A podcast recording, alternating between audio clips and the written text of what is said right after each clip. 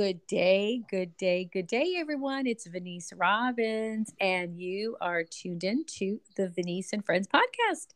And you guys, I've been really looking forward to this particular conversation for a couple of reasons. Uh, number one, I have a guest today, and that's Courtney Melbourne. Hey, Courtney. Hello, hello. Hello. I've been looking forward to our conversation, Courtney. Yay. Number one, I think you're one of the most really great people I've met in a long time. I mean, I meet a lot of great people, but there's just something really amazing about you, especially amazing. Um, and I love the work that you do. And I feel like more, I want more people to hear about the work you do and something that you're creating and what you're up to in the future. So, welcome. Thank you so much. Thank you. So glad to be here. Good morning, everyone. Thanks. So, I want to get started with just like, uh, you know, people hearing a little bit about who you are, you know, where you're from, the kind of work you do, whatever you'd like to share. And then we'll we'll move on. So tell us about you yourself. Sure, sure. So I'm Courtney Melbourne. I am a mother of two, a wife of one, a mother of Yay! two, and I um I've been a teacher for the last 15 years. I worked as a general education teacher uh, initially, and then I tapped into my passion of working with special needs kids through inclusion, and I Mm. became a special education teacher. And this is year 16 in education. So, uh, this is the first year that I've stepped out of the classroom, and now Mhm. I am uh, one of the administrators. I am the program compliance coordinator. Mhm. I just work with parents.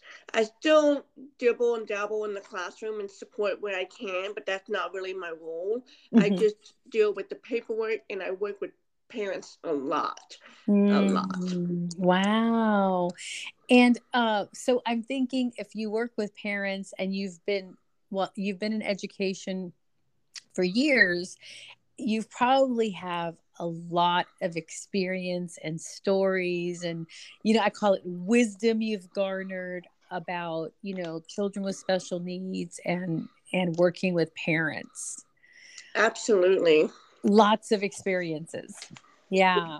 You know i was um we were chatting before our podcast and recording and i was you know what i've been really thinking about what would i like to focus on in this conversation. And i think as a starting place because i'd love for you to come on and do a series at some point of conversations but you know i was thinking like what is it from your perspective and your experience do you think that every parent of a child you know with special needs or with on the autism spectrum should know specifically in regards to their child and the school system Yes, sure, sure.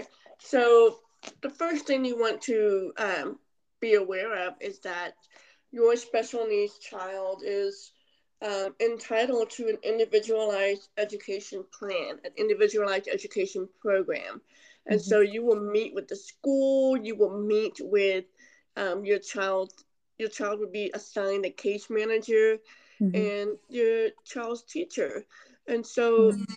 what you really want to, um, as a parent, you want to make sure that the program is the right fit for your child. But in Mhm. order to figure that out, you have to really um, see your child for who they are and for what level they are functioning and performing at. And so Mhm. that is the that's the starter right there. Mhm.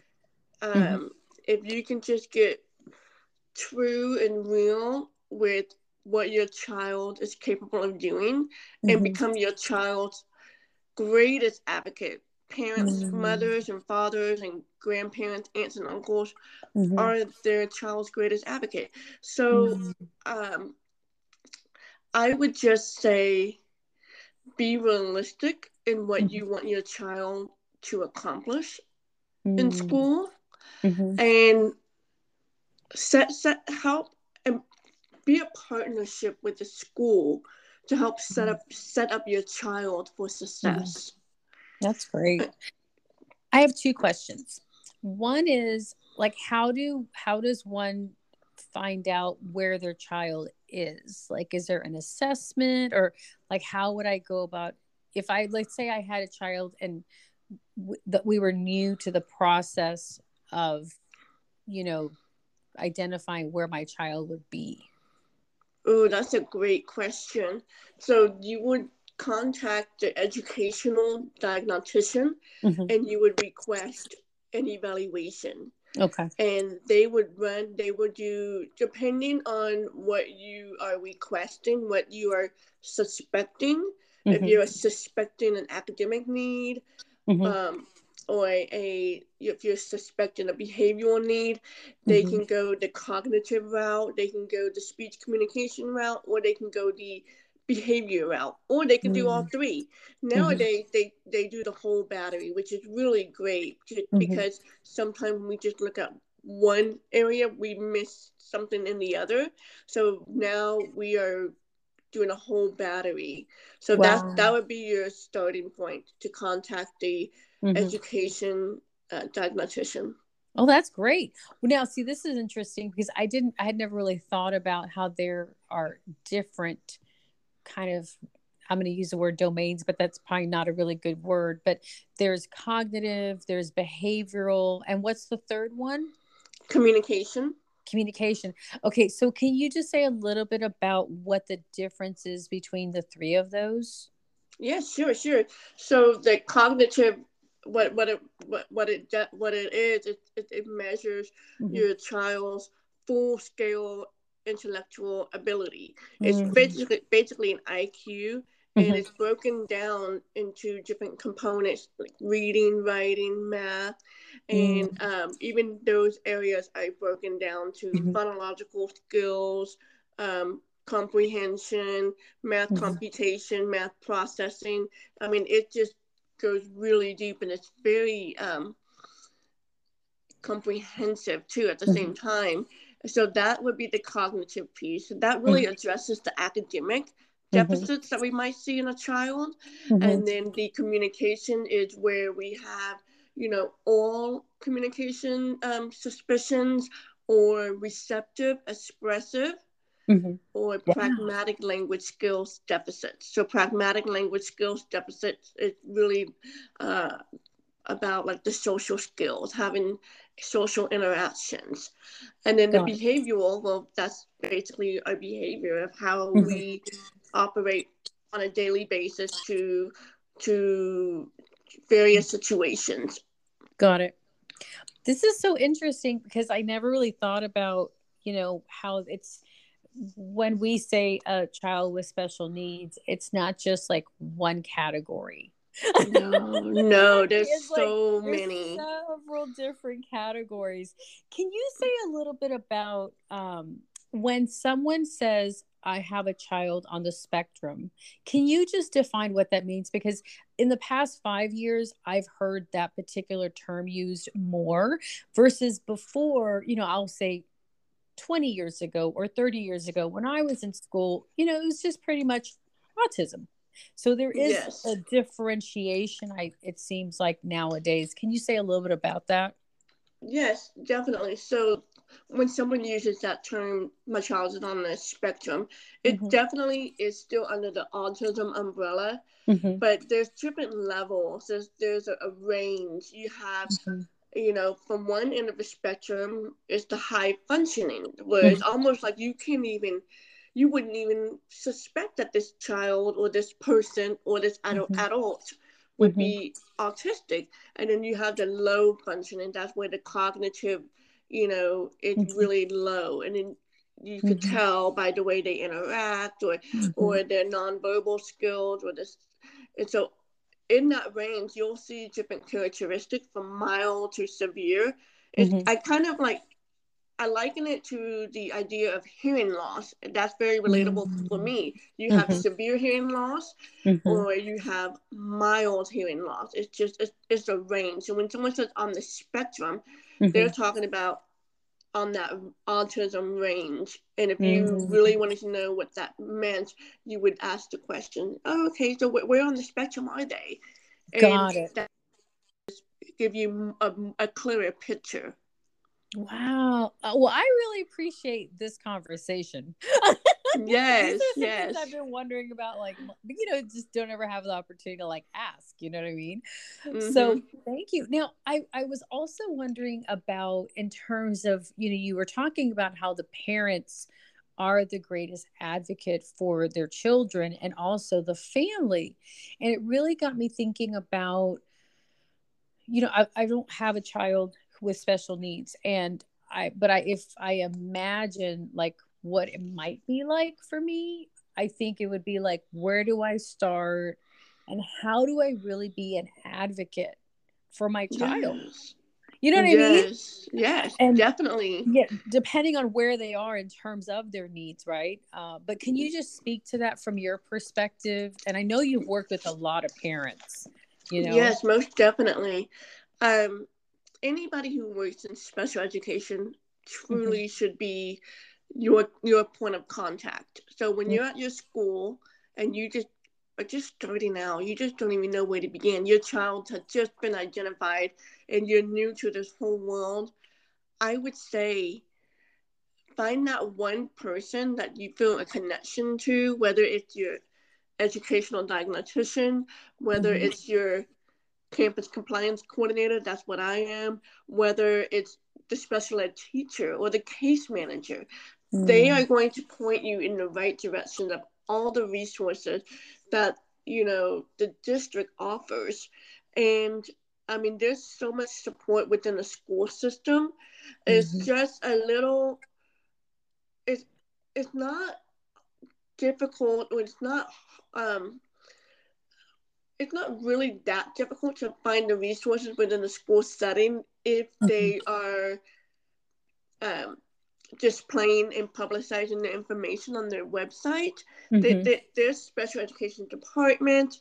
I know mm-hmm. for the school district, school district that I work in, we have a whole page dedicated around special education, and so you definitely mm-hmm. want to find that one person. And really truly it goes to building that relationship because you have mm-hmm. to be able to trust be vulnerable trust mm-hmm. and know that you're in a partnership with somebody that wants the best for your child mm, that's great that's awesome do you do you recommend or are you aware of like parent support groups and advocacy groups that i know you're based in texas but are there like generally speaking in the United States, groups where people can get connected, parents yes, sure. specifically? Yes, uh, there, there's definitely a national group, but I don't really operate out of that because you know you mm-hmm. really want to get specific to where your your your local is. So you want to mm-hmm. find like for I'm in Texas. I'm in mm-hmm. the Sugar, Sugarland Richmond area. So we have the mm-hmm. Fort Bend ARC and that's ARC, and mm-hmm. they are everywhere. So if you just Google, look it up, the ARC mm-hmm. is great, a great starting point. Um, I hope for three is also another one. I um, autism hope. Mm-hmm. There's so many great resources out there and there's just there's a host mm-hmm. online mm-hmm. as well but i know that that mm-hmm. can get overwhelming so you really yeah. want to reach out to your to that one person to that mm-hmm. case manager or to someone in that school system to point you in a direction of you know support groups it's really mm-hmm. important mm-hmm. like if we have students on the autism spectrum we really need to get them involved in social social groups wow. so that they can you know harness those social skills because that's one of the greatest areas that they need support in so mm. you definitely want to find groups some are free and some are, are of a fee but mm-hmm. even the free the free ones are amazing i've seen great results from that wow that's great such a wealth of knowledge that's awesome. Well, what I'll do is I'll um, I'm gonna put Courtney's Facebook page link uh, for those who, of you who are listening. Uh, please uh, check out her page. Now, of course, she's just starting, and I do want you to share as we're going to close just a little bit about what your vision is. You're kind of starting something, and I think there's something in the future, like a, a vision you have about what you're creating in terms of your social presence. Um, but you guys follow Courtney. I'm going to put the link in the comments. And then I'll also put, she referenced three specific uh, resources. I'll get the links and put them as well in the comments for this episode. But Courtney, share a little bit about what your vision is. Sure, sure. So I do a have a yes, I I do have a small business Facebook page, and my vision is to truly be a consultant, an advocate, an educator of all things uh, in the special education world for parents, for families, for just to, to raise awareness and mm. to equip and empower mm. you know everyone with the right tools yeah. i just really truly want to help parents that are brand new parents that are just a little confused parents that are mm-hmm. struggling there's so many resources and truly and honestly parents as the number one advocate for their child mm-hmm. should also be the most equipped and i'm just here to help mm-hmm. help that I love that Courtney as the number one advocate should be equipped. I love that. And I, am so inspired by your vision. And I'm just really great. Like I get to be a part of it, like seeing yes. it from its inception. And it's just super exciting. And I know that your voice is going to really impact you know families and children and it's just going to be amazing. So thanks for taking the time to pop on in and have a thank conversation you so much. you're welcome. Yes thank Anything you so much you, oh you're welcome. Anything else you want to say before we go? Um just thank you so much for listening to this podcast and just stay kind everyone. Yeah. stay kind. Amen sister awesome. Well, have a great day, Courtney, and we'll connect soon. We'll have you back, okay? Sure thing. Okay. Thank you. Please. No, no I, there's like three other conversations I want to have around this particular topic. So until we meet again along the pod in the podcast world. Yay! Yay! I, I can we'll meet again. Goodbye. Goodbye. Okay, bye.